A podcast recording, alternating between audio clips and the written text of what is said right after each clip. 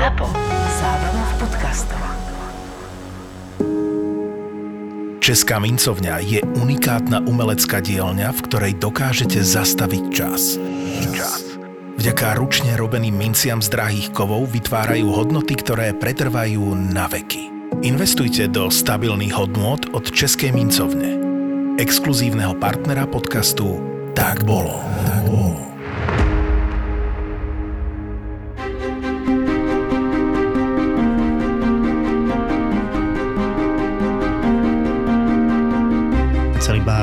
Nevznikol preto, aby kňazi nemohli mať deti preto, lebo niekto chcel, ale vlastne preto, aby sa ten majetok eventuálne nedelil. 10. storočie je absolútny úpadok cirkvi, tam sa deje to, že ja neviem, pápeži sú vyťahovaní z hrobov a súdení hmm. a to sú akože fakt, že také dno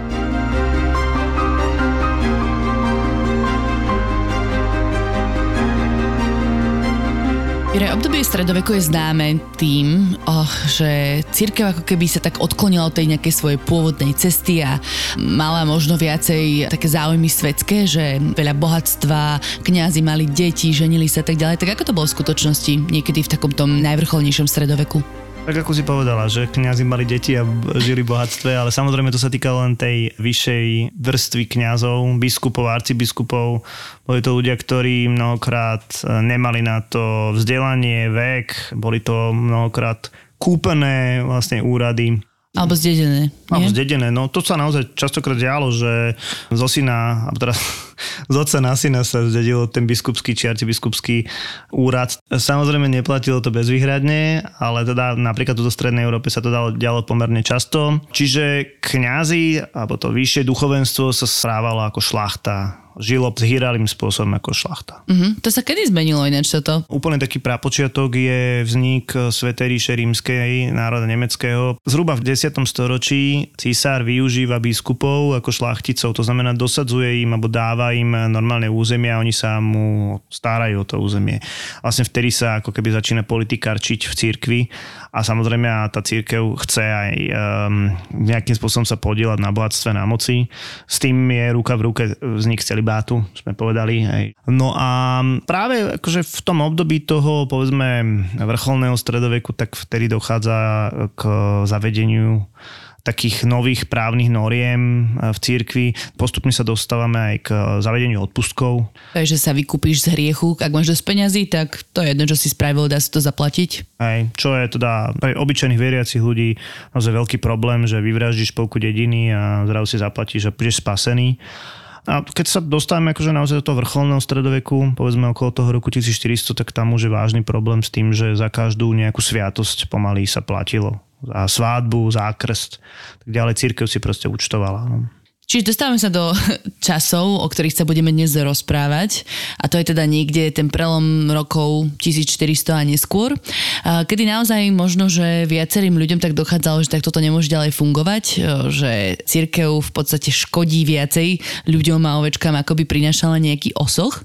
A teda dostávame sa na územie Česka a vôbec strednej Európy. Kto tam vtedy vládol, aká tam bola situácia? Tak v Čechách e, vládne e, jeden z Luxemburgovcov, Václav IV. Je to syn Karola IV. proste veľkého panovníka a jedného z teda najväčších panovníkov stredoveku, ktorý tie Čechy veľmi pozdvihol on bol um, celostredoeurópskym fenomenom. No a druhá postava, ktorú musíme spomenúť je Žigmund Luxemburský, to je uhorský král a zároveň teda nemecký cisár, ktorý tu veľmi intenzívne takisto zasahuje do diania. Oni sú teda bratia, hej, Václav a Žigmund? Bratia, zároveň e, navzájom teda majú vlastné záujmy proti sebe stojace, takže aj toto zohráva rolu. No a ďalšia vec, veľmi dôležitá, spojená práve s tou církvou, je, že prebieha tzv. schizma. Uh-huh. Vysvetlím. Znamená to, že v tomto čase existujú v Európe dvaja pápeži, pretože keď Francúzi boli niekde na vrchole, tak si povedali, že však prečo by mal pápež sídliť v Ríme a že by bolo na mieste, keby ho teda zobrali so sebou.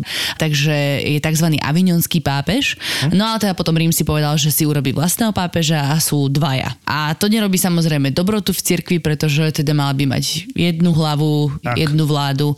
Takže Európa je vlastne aj týmto rozoštvaná. Áno, rozdelená a v podstate nikto nevie komu, alebo respektíve tie krajiny jednotlivé z európske sa prikláňajú raz k jednému pápežovi, raz k druhému pápežovi a potom bude dokonca zvolený aj tretí pápež. Bude taká snaha mm. na koncile v píse, aby tí dvaja sami odstúpili a zvolí sa tretí, ale napokon to dopadne tak, že ani jeden z nich neodstúpi. Takže zhruba po roku 1410 máme troch pápežov. Tak to je absolútny nonsens. Hej. Mm-hmm. A pre obyčajných ľudí totálny chaos. Uh-huh, čiže úplný punk.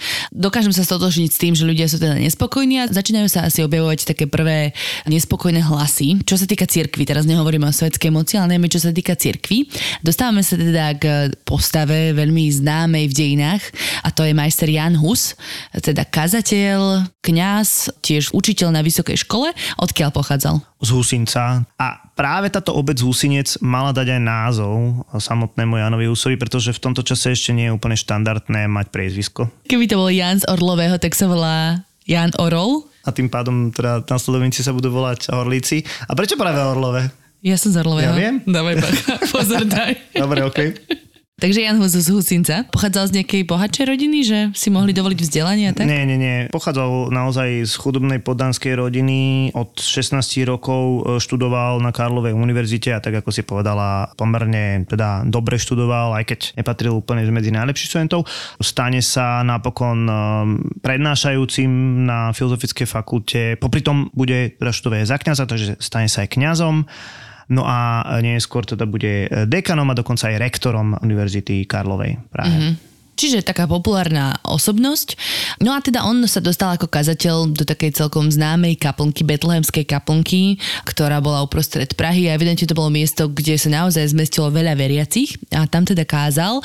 A ako som už spomínala, tak uh, on si všímal práve tieto všetky neduhy cirkevné a ako keby kritizoval tú cirkev.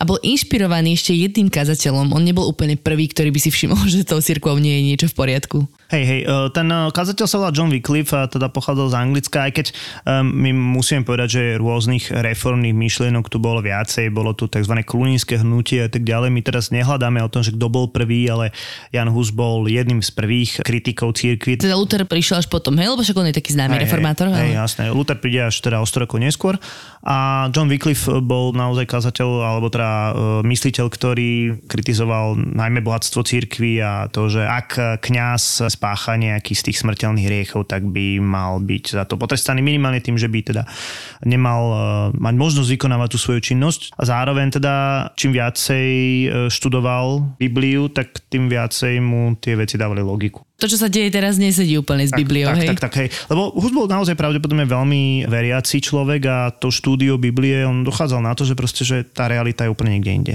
Nachádzal priaznivcov týchto myšlienok, že či, sa to, či to ľudia akože chodili počúvať vyslovene kvôli tomu, ako sa snažil to interpretovať? Hej, tie kázne boli naozaj veľmi populárne. Napríklad je zaujímavé, že na jeho kázne chodila aj kráľovna česká. Mm-hmm Žofia Bavorská, druhá žena Václava IV. a bola pomerne celkom fanúšikom Jana Husa. A samozrejme tých e, fanúšikov, alebo ako by som povedal podporovateľov Husa, to bolo veľmi dôležité, aby Hus mal podporovateľov a hlavne ochrancov, pretože za žiadnych okolností by si nemohol dovoliť tvrdiť to, čo tvrdil Znamená, že spočiatku... Áno, keby tam neboli masy, tak ho zlikvidujú hneď na začiatku, aj nie? To, aj to, aj, ale hlavne keby ho nepodporoval spočiatku aj arcibiskup Pražský, to je dôležité, a zároveň aj král Václav IV, eh, tak by v žiadnom prípade to proste nemohol robiť takto. Mm-hmm. Až to teda napokon došlo do takej situácie, že aj arcibiskup, aj král ho vlastne hodili cez palubu. Jan Hus stratil podporu kráľa potom, ako začal vystúpať voči odpustkom. Lebo to prinašalo vlastne peniaze do štátnej kasy, áno. alebo teda do kráľovskej kasy, áno, hej? Áno, áno. To bol akože konflikt záujmov, takže naozaj ten Hus už je odkazaný v podstate sám na seba. No a prichádzajú zo strany církvy prirodzene reakcie. No to som chcela, že ako na to reagovali jeden z dvoch pápežov, alebo koľko ich vtedy bolo? Hey, no samozrejme kliatbou a a to potom je problém, lebo keď prichádza k nejakej také církevnej kliatbe, tak aj tí ľudia, ktorí dochádzajú do kontaktu s Husom, vlastne sú ako keby prekliatí, respektíve akože je to pre nich komplikované. Dokonca Mňa zaujímalo, to... ako vyzerá taká kliatba pápežská, že či dvihne tú paličku, asi nemal čarovnú. Nejde o to, ja, ja, tak to myslíš. Ešte ti zaklínadlo nejaké konkrétne, aby som vedela to použiť Hej. potom prípadne v Chápem, praxi. to je skôr nejaký papier, hej, ale uh, nejde teraz o nejaké akože avada kadabra, ale, ale, ale ide o to, že kliadieb bolo niekoľko variácií a proste išlo o to, že hrozilo, že by v celej Prahe, a to sa napokon aj stalo, že v celej Prahe bolo zakázané vykonávať sviatosť oltárnu, čiže omšu a, a príjmanie vlastne. Aj Hus napokon opustí Prahu a odíde na vidiek.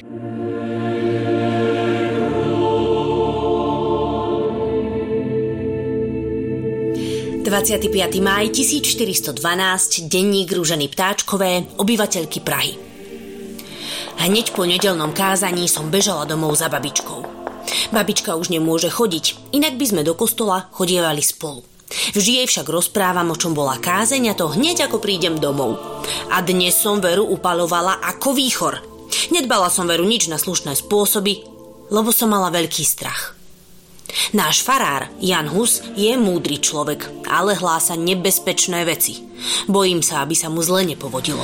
Za onoho dne řekl papež prelát Spočiatku mal podporu pražského arcibiskupa Zbinka Zajaca z Hazmbruku. Dokonca Husa aj menoval do trojčlennej komisie vyšetrujúcej údajné zázraky. Ale tomu bol rýchlo koniec.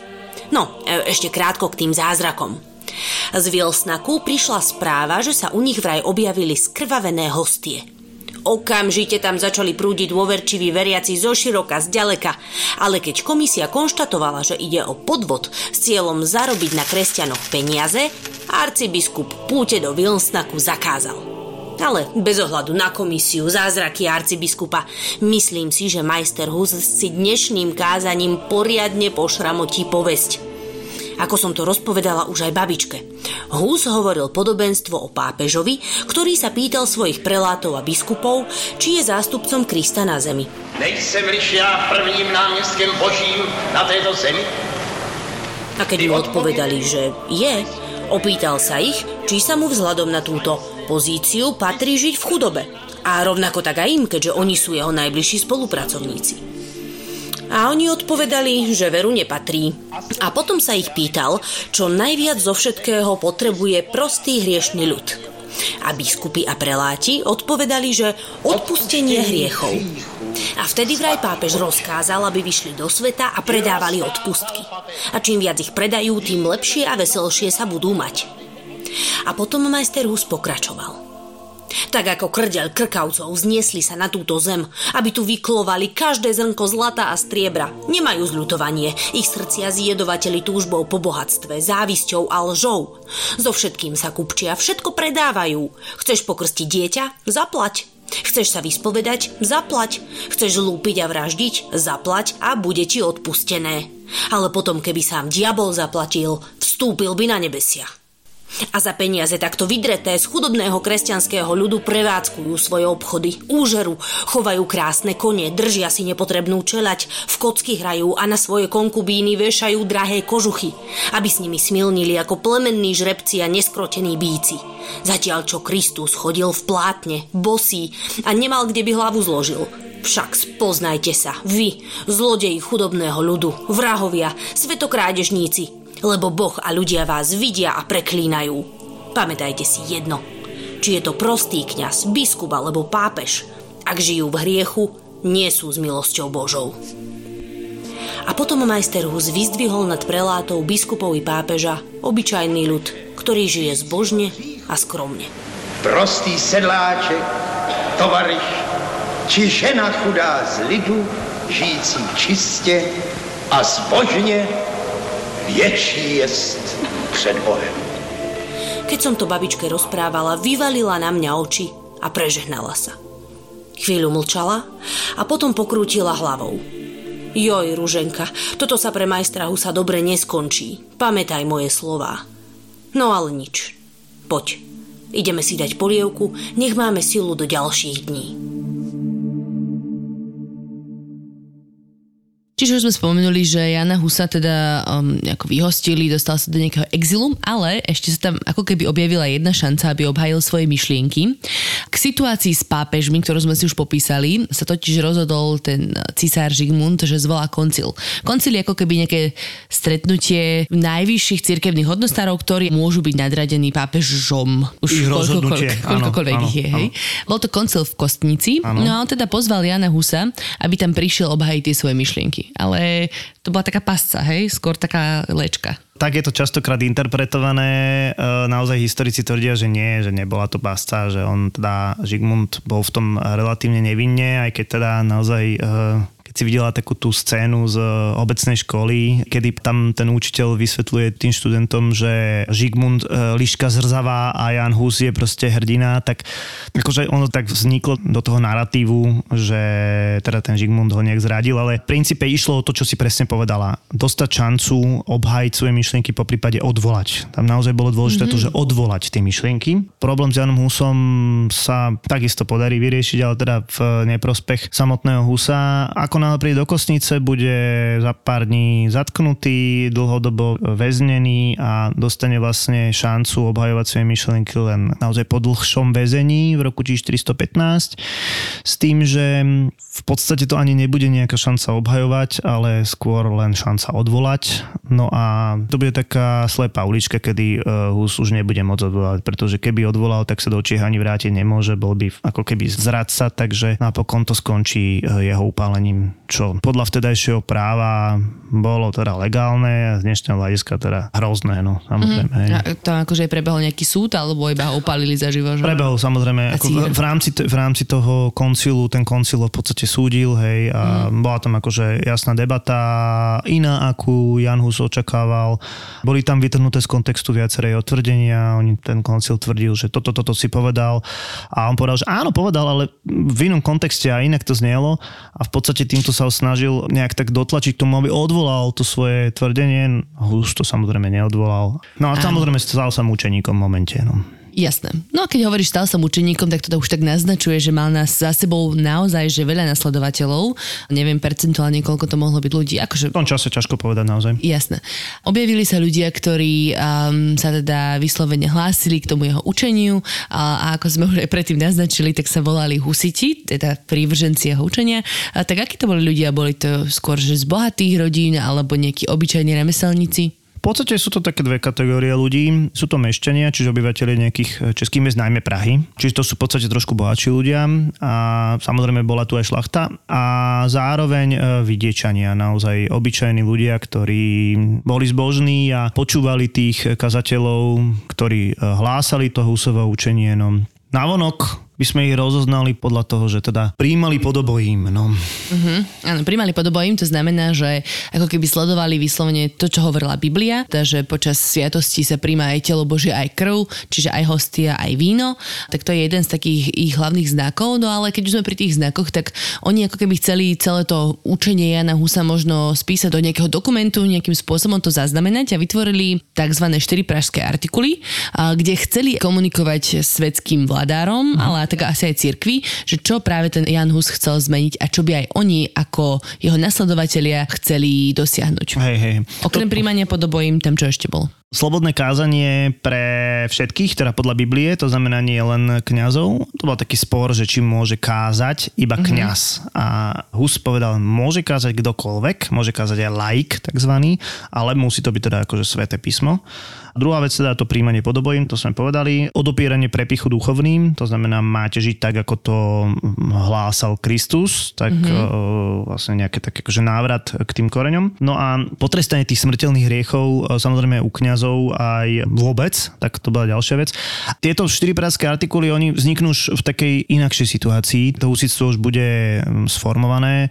Vzniknú niekedy 420, čiže za tých 5 rokov od e, popravy sa nejakým spôsobom sformujú. Spočiatku je to naozaj také ľudové hnutie, ktoré chodí na púte a, a väčšinou je to na takých kopcoch a postupne sa ozbrojujú, pretože sú častokrát napadaní katolíkmi, katolickými šlachticmi. A e, veľká udalosť sa stane, keď e, zomrie Václav IV, či 419. No, to vlastne bude po takej udalosti, ktorá sa že prvá pražská defenestrácia, nás to až tak veľmi nezaujíma, ale jeho to pravdepodobne tak nahnevá, že vlastne na následky toho zomrie na následky hnevu. Zo pár konšelov zabili, že došlo vlastne k um, nepokojom v Prahe.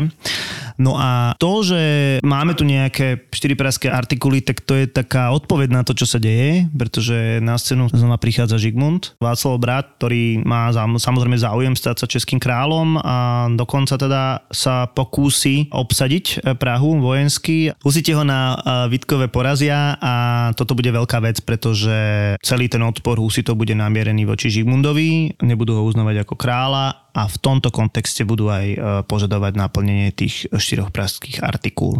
Tam uvidia príležitosť, že teraz si môžu presadiť tie svoje práva alebo tie svoje záujmy, keď je tam taký rozpor na tróne, dajme tomu. Tak, tak, tak. Hosti sa teda postupne naozaj že veľmi organizovali, jednak do rôznych skupín, až by sa dalo povedať, že to bolo nejaké politické hnutie. Ale čo bolo veľmi zaujímavé, tak o, oni sa rozhodli, že to posunú ešte ďalej a vytvoria si nejakú komunitu, kde budú platiť ich vlastné pravidlá. A táto komunita sa teda zrodila v meste Tábor a tam naozaj teda presadzovali také veľmi svojské pravidlá. Hovorí sa o tzv. kresťanskom komunizme. Niekedy išlo v podstate o to, že naozaj sa tu vytvoril taký systém, e, kde neexistovalo súkromné vlastníctvo. Ľudia, ktorí sem prišli, prišli za naozaj novým svetom, odozdali všetken svoj súkromný majetok do nejakých spoločných kadí a potom to bolo prerozdeľované. Ono to naozaj e, bolo o tom, že nepoďme reformovať církev, ale poďme reformovať spoločnosť. Hej, čiže bol to taký akože pokus, tak ako si povedala, že to už je politické hnutie. Mm-hmm mm-hmm. už je výrazné. Problém je v tom, že teda fungovalo to pol roka a potom samotný tábor začal vyberať dane od e, poddaných z okolia, takže stal sa presne tým istým. Tých pokusov akože v histórii máme viacej, že presne takéto pokusy o komúny a vždy uh-huh. to dopadne rovnako. No. No a zaujímavé teda, že sa neinšpirovali, alebo teda, že si nevšimli, ako to nevychádzalo, vieš, že sa história potom opakovala. Tak oni si to všimli, ale nerozprávali o tom. Oni hovorili naozaj o tom, že ako super to bolo.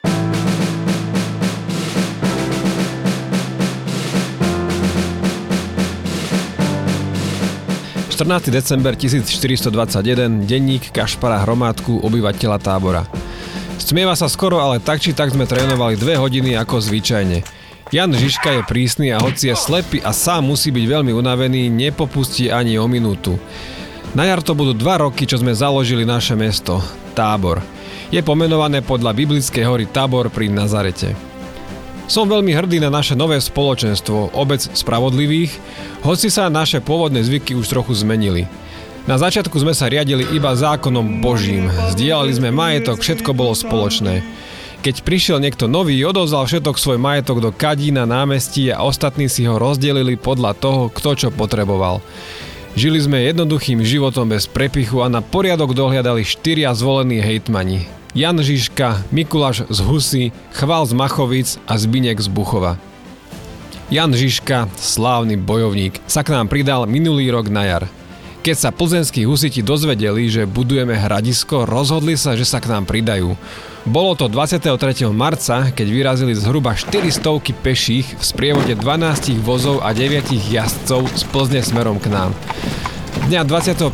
marca bola kolóna vedená Brenkom Švihovským z Dolan a Janom Žižkom napadnutá silnými oddielmi nepriateľov.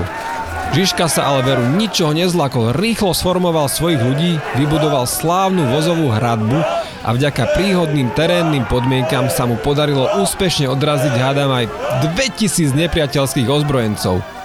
Po svojom víťazstve husiti prenocovali na boisku a na druhý deň bez ďalších problémov vyrazili k vytýčenému cieľu. S budovaním vozovej hradby nás po príchode raz dva oboznámil v rámci bojového výcviku, do ktorého sa všetci zapájame. Tábor má od začiatku svoje vlastné vojsko a veru sme v našich výpadoch do okolia úspešní. Vyplenili sme kláštory v Milevsku, Hlovňoviciach a Zlatej korune. Odniesli sme si bohatý ľub a dobité kláštory a kostoly sme vypálili. Neušetrili sme ani knihy, sochy či obrazy. Mesto sa nám rýchlo rozrastá, kvôli čomu sme museli zvyky trochu zmeniť. Začali sme vyberať dávky poddaných z okolitých dedín. Kým my žijeme v tábore a okolí, jeden z našich hejtmanov sa vydáva aj na vzdialenejšie výpravy. Žižka je veru geniálny veliteľ a ja veľmi rád počúvam jeho odvážne príhody z boísk. Raz nám rozprával, ako jeho vynikajúca stratégia prispela k úspešnej obrane Prahy a k porážke prvej krížovej výpravy v bitke na Vítkove 14. júla 1420. Inak, to bola bitka, vďaka ktorej začal ľud Pražský kopec volať Žižkov. Okrem toho, že tábor má vlastnú vojenskú družinu, velí Jan Žižka svojmu vlastnému vojsku. A nebudem sa veru tajiť tým, že by som sa po zime k nemu rád pridal.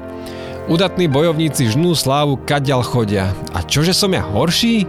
Oháňať sa mečom viem, isto by som bol Žižkovi užitočný.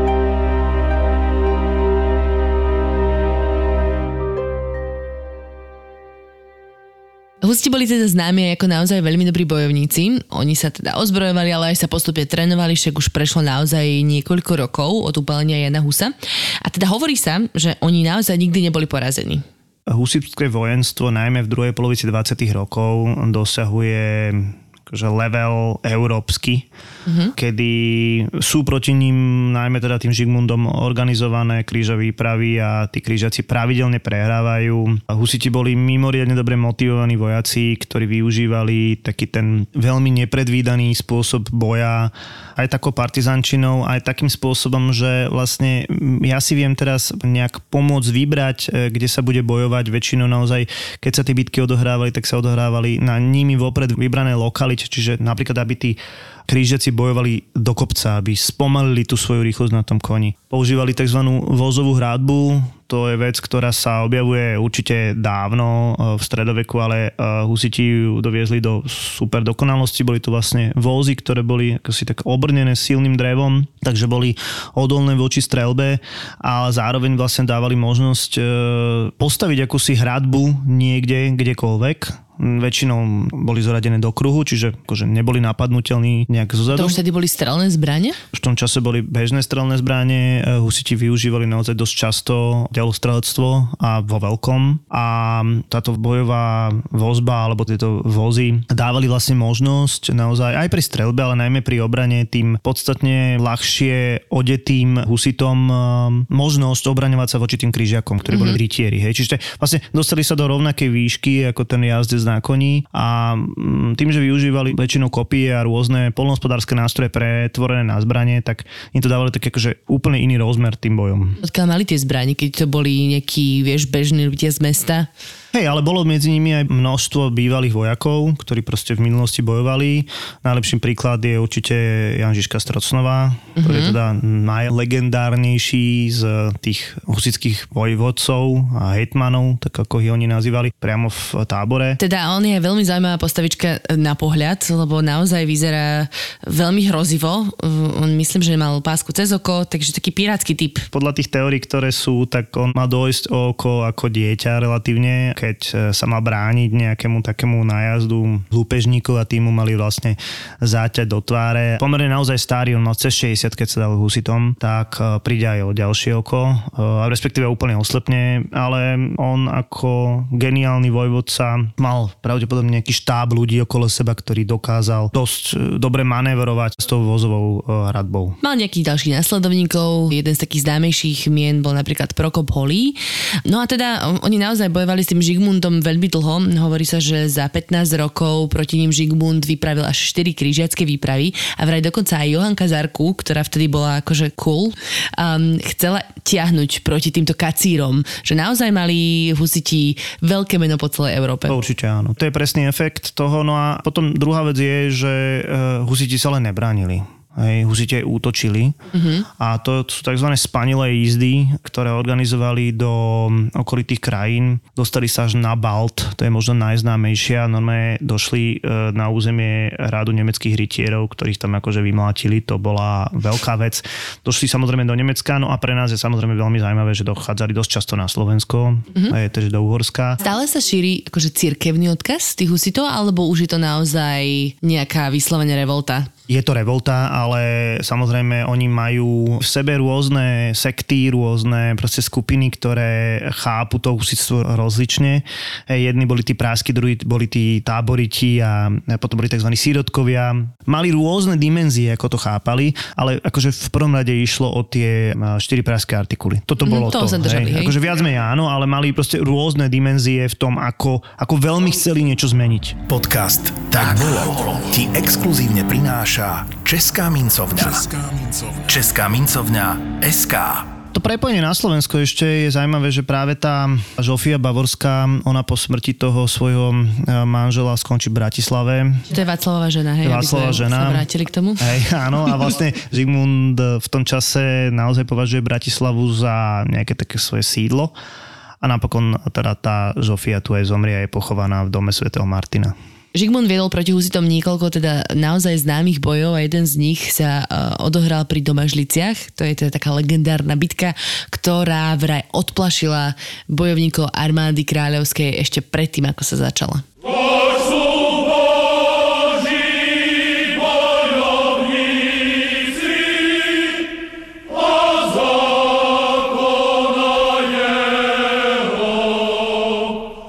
17. apríl 1994, denník amatérskeho historika a hudobného nadšenca Jana Konráda.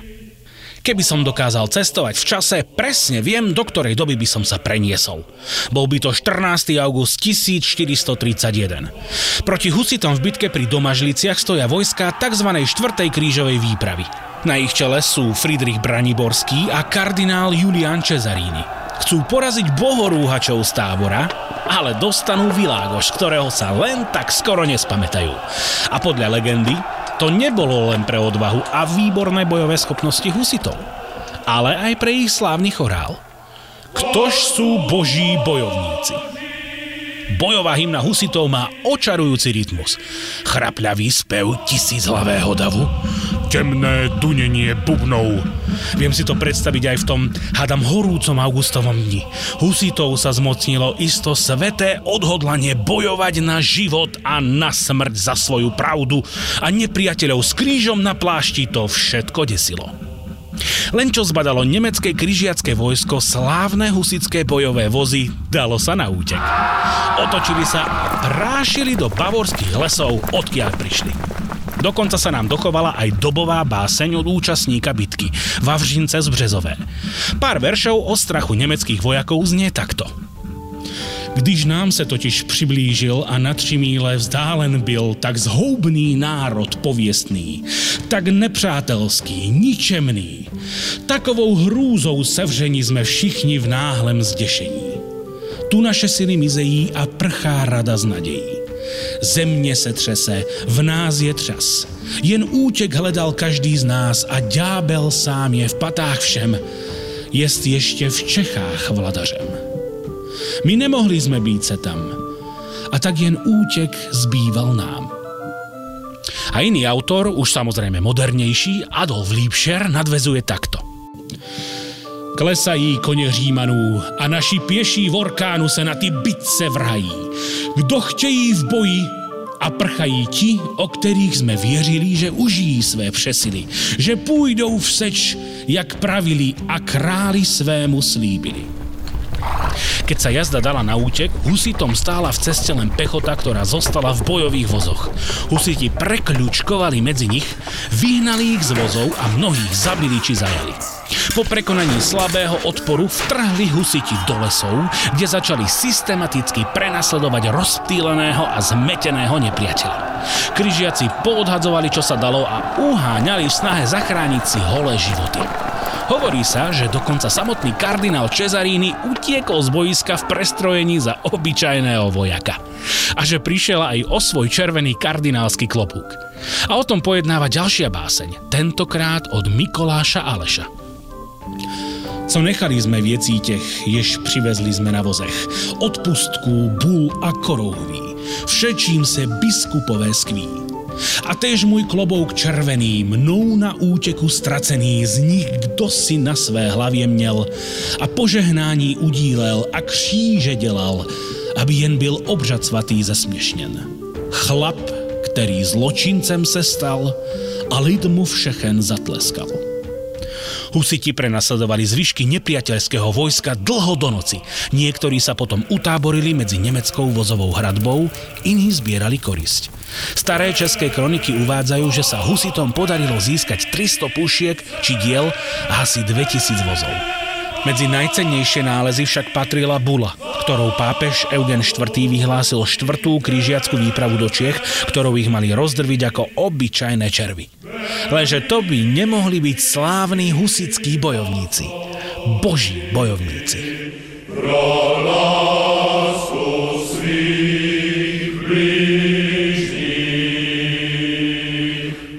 Koľko rokov sa im podarilo byť takýmto úspešným? Že ako dlho to vlastne dokázali udržať, keď to bolo také polomilitantné hnutie, nejaké nie úplne zásadne organizované? Asi tých 15 do toho roku 1434, kedy dôjde k tzv. bitke pri Lipanoch. To je bitka, ktorá to proste zásadne všetko zmení. A totiž to Niekoľko rokov prebiehali e, rozhovory medzi katolíkmi, Žigmundom, husitmi, jednotlivými tými husickými frakciami. Nikomu to už e, ten dlhoročný konflikt e, v Čechách nevyhovoval. Jediný, kto bol proti nejakému kompromisu, boli tí najradikálnejší. Práve to vojsko, ktoré nevedelo nič len bojovať a nevedeli si predstaviť vlastne svoju mierovú existenciu.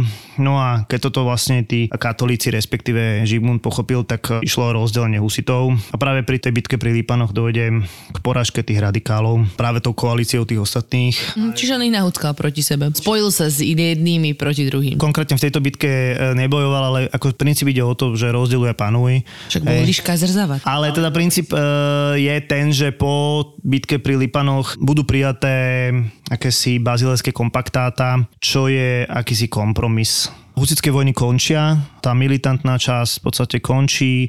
Niektoré časti tých pražských artikul sú vlastne plnohodnotne prijaté, ale nie všetky, ale každopádne proste je po vojne. Myslím, že im ostalo to, že sa dá teda príjmať podobojím, asi nejaká potierateľnosť tých smrteľných hriechov. No, dôležitá vec je to, že prijali Žigmunda za svojho kráľa. To bola veľmi dôležitá vec. On si to síce dlho neužil, pretože znovu sa stane českým kráľom roku 1436 a napokon v roku 1437 zomrie. A samozrejme ono to potom e, bude mať e, ďalšie pokračovanie v jeho zaťovi Albrechtovi, ale to je úplne iný príbeh. Husické vojny končia, ale husitstvo ako také nie. Úplne ten, ten myšlienkový prúd ostane žiť ďalej a je celkom zaujímavé že my sme už spomenuli, že husiti s tými spánenými jízdami sa dostali na Slovensko a tam si nazberali tiež fanúšikov, ktorí sa už nevolali husiti, ale bratríci. Boli to všetko väčšinou uh, bývalí husiti, respektíve tak ako sme povedali, nejakí ich prívrženci budú pôsobiť 40 50 rokoch veľmi intenzívne. Známejší, jeden z známejších takých ich kapitánov bol Jan Iskra z Brandisa, človek, ktorý bude dosť výrazne zasahovať do uhorskej politiky. No oni boli tak veľmi zaujímavé aktívni, že oni skôr tak akože zažold lúpili a vypalovali dediny. Boli naozaj, že veľmi dobre vycvičení bojovníci, mali nejakú veľmi aktívnu jazdu, že prišli, vyplienili a odišli. No a vtedejší panovník uhorský Matej Korvin si toto všimol a povedal si, že namiesto toho, aby ich akože nejako zlikvidoval, tak by bolo super využiť tú ich silu a vlastne si ich ochočil a poslal ich proti Turkom. On ich považoval teraz za obrovský problém, ale tak ako si povedala, urobil z nich tzv. čierny plug, alebo teda je to také sporné, ale áno, ako v rámci čierneho pluku budú potom postupovať proti Turkom. Ako dlho teda tieto myšlienky vôbec pretrvali ešte v Strednej Európe? V Čechách e, tie husické ideály alebo tzv. církev bratská neskôr e, veľmi aktívna až teda do Bielej hory, respektíve do konca 30-ročnej vojny, potom začne tvrdá rekatolizácia. Ale povedzme teda celé to 15. storočie, samozrejme aj 16. bude v Čechách istý druh náboženskej tolerancie. Dá sa hovoriť teda, že väčšina Čechov sa k tomu hlásila? Áno, určite áno. V tomto čase boli vlastne Čechy, by som povedal, husické alebo kališnícke. Hej, a mm-hmm. s malou, ale veľmi vplyvnou katolickou menšinou. Ale tak um, napriek všetkým týmto pozitívam, ktoré sme si vymenovali, aspoň ja to berem ako pozitíva, snaha o nejakú reformu niečoho skazeného, tak naozaj tie husické vojny asi dosť zlikvidovali české krajiny v tom čase, ktoré boli naozaj v rozmachu. Praha bola jedno z najväčších centier Európy vôbec a práve tí husiti ju tak trošku zlikvidovali. Nie len Prahu, aj ostatné mesta došlo k dosť veľkému úbytku obyvateľstva. 15 rokov vojen to zničí ekonomiku. To nie sú len vojny, to sú choroby, to je neobrobená pôda, to sú suchá hladomory. Čiže toto bola negatívna časť, na ktorú proste nemôžno zabúdať a tým pádom aj poklesol význam Čiech ako takých. Aj napriek tomu, ale teda Jan Hus sa bere za národného hrdinu. Doteraz je dátum upálenia štátnym národným sviatkom, čo je 6. júla, myslím. Paradoxne, 5. júla je štátny sviatok príchod Cyrila Metoda. To je presne e, tá dvojznačnosť toho českého národa, že v jeden deň majú teda katolický sviatok a druhý majú v podstate protestantský. No. Mm. No a teda vracali sa k Janovi Husovi naozaj, že ďalšie veľké osobnosti Česka, aj vôbec akože Československa dá sa povedať, napríklad taký Masaryk počas obdobia prvej Československej republiky sa vracal k odkazu Jana Husa. No a potom, ako sme si už naznačili, tak aj komunisti velice fandili Husovi a jeho odkazu, napriek tomu, že to bolo asi trošku inak celé. Oni si zobrali e, Husa ako sociálneho reformátora, to inak tak ho zobrazovali aj vo filme z roku 1954, alebo teda také filmovej trilógii, jedna z nich sa volá Jan Hus a tam je naozaj zobrazený ako, samozrejme ako český národný hrdina, ale zároveň ako akýsi socialistický reformátor, čo teda je absolútna ideologizácia, ale predpokladám, že tak si ho istá generácia pamätá, alebo tak si ho fixuje, myslím ten obraz toho Husa. Existuje nejaký film, kde je možno zobrazený realistickejšie? Poznám ešte teda ten film z roku 2015, čo bolo vlastne natočené k tomu 6. výročiu vlastne upálenia Jana Husa, ktorý sa neúplne celkom zbavil podľa mňa z môjho pohľadu takej tej mystifikácie alebo mytologizácie, tak možno lepšie povedané mytologizácie, čiže Hus je tam stále zobrazovaný ako vlastne ultra pozitívna postava. To nechcem povedať, že by nebol, hej, ale teda kritika ho neúplne chválila, tento mm-hmm. film. Ale keď sme pri tej uh, demitologizácii, knihu, ktorú by som odporúčil, napísal uh, historik Jiří Kejž, a volá sa Jan Hus známy i neznámy. A on naozaj e, prešiel veľkou časťou mm, Husov života a snažil sa, sa na to pozrieť akože najrealistickejším možným pohľadom, aj keď teda ťažko sa báda 600 rokov dozadu. Princíp je ten, že naozaj v českých dejinách a v našich československých dejinách bol Hus e, veľmi, veľmi dôležitá postava, veľmi mytologizovaná postava, veľký bojovník za dobro a tak ďalej. A určite dôležitejší pre Čechov ako pre Slovákov, ale teda ovplyvnil aj naše prostredie určite. Svetoplukovi prvému sa kláňali ľudia z oblasti dnešných Čiech, Moravy, Slieska, Slovenska, Lužického Srbska, Poľska, Ukrajiny aj Maďarska. Preto, aby získal vládu nad týmto ohromným územím, bol ochotný urobiť čokoľvek. Knieža Svetopluk bol najväčším vládcom Veľkej Moravy a preto mu vzdáva hold veľká zlatá minca Českej mincovne. Zlatú investičnú mincu knieža Svetopluk s hmotnosťou razby inšpirovanou historickým 100 dukátom nájdete iba v e-shope Česká mincovňa SK. Mám teda tento predpojatý strach, že hoci čo dám najavo, emóciu alebo vytýčim si nebude nejakú hranicu, čo sa mi páči a čo sa mi nepáči, tak sa bojím, že ten partner buď sa nahnevá, alebo odíde, alebo stratí záujem. A potom uh, mám z toho také všelijaké stavy v hlave, čo s nimi teraz bojujem aktuálne. Vyhorenia, úzkosti a také tie všelijaké stavy v hlave. Každý máme diagnózy nejaké. Áno. A treba o nich rozprávať. Čo mňa doviedlo k psychologovi? Ja by som to povedala. Objav ďalší originál od ZAPO. Skupinová terapia. ZAPO. Zábrná v podcastovách.